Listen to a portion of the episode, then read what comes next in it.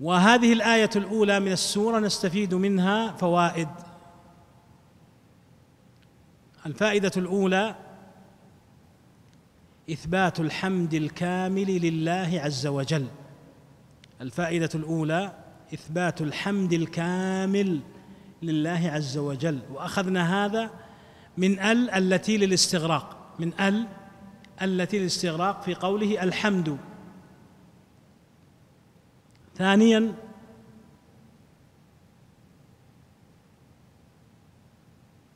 ثانيا من الفوائد أن الله تعالى مستحق للحمد ومختص به من جميع الوجوه. أن الله سبحانه وتعالى مستحق للحمد ومختص به أي الحمد الكامل من جميع الوجوه. ولهذا كان النبي صلى الله عليه وسلم إذا حدث له ما يحب قال ماذا؟ الحمد لله. ها؟ الذي تتم بنعمة الذي بنعمته تتم الصالحات. وإذا حدث له ما يكره ماذا يقول؟ الحمد لله على كل حال. إذن هو المستحق للحمد بكل الوجوه سبحانه وتعالى.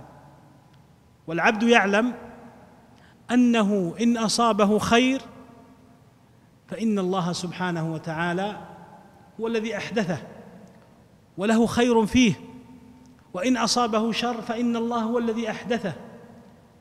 وقد يكون له خير باطن لا يظهر له. ولذلك كان الصالحون إذا أصابهم ما يكرهون قالوا الحمد لله على كل حال فما يختاره الله لنا خير مما نختاره لأنفسنا. وهذا الحقيقة من تمام الإيمان بالقدر. من تمام الإيمان بالقدر. أن تعلم أن ما يختاره الله لك هو خير مما تختاره لنفسك. فتفوض الأمر كله لله جل وعلا. وهذا من تمام العبودية لله سبحانه وتعالى. ومن كانت هذه حاله سيأتيه من المدد الرباني. الإيمان واليقين ما لا يستطيعه أهل الدنيا كلهم. وتعلمون قصة عروة بن الزبير عليه رحمة الله. لما أصابت الآكلة قدمه فقطعت قدمه فقال الحمد لله أعطي اللهم لك الحمد أعطيت اربعا من الأطراف وأخذت واحدا. فلك الحمد على ما أخذت ولك الحمد على ما أبقيت. وكان له أربعة من الولد. فأصاب فرس أحد أولاده فمات. فقال الحمد لله أعطيت أربعة من الولد أخذت واحدا وتركت ثلاثة فلك الحمد على ما أخذت ولك الحمد على ما أبقيت. ولذا ذكر ابن تيمية عليه رحمة الله في الصبر قال ثلاث درجات. في المصائب حال المؤمن ثلاث درجات. الدرجة الأولى الصبر وهي أقلها. الثانية الرضا أعلى منها. أن يرضى بما قدر الله. الرابعة وهي الصعبة جدا والعالية المحبة. أن يحب ما يقدره الله. ولو رب علم طالب العلم نفسه على هذا لأصبح رياضة من الرياضات.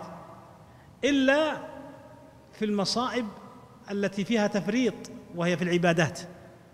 فهذه نقصد المصائب الدنيوية. أما تقصيره في العبادة هنا لا. هنا يحزن ويتألم ويكفر ويحاسب نفسه بل يعاقبها. المهم يا أحبتي ها هنا ذكر العلماء رحمهم الله من الفوائد عند هذه الآية أن الله سبحانه وتعالى مستحق للحمد الكامل من جميع الوجوه. الفائدة الثالثة ونختم بها لهذه الآية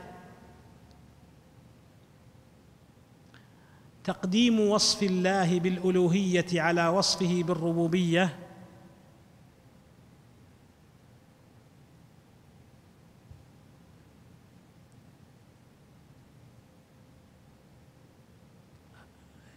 له أسباب نذكر منها. قالوا إما لأنه علم لفظ الله على الرب مقدم على الرب لأنه علم على الله عز وجل أكثر من الرب.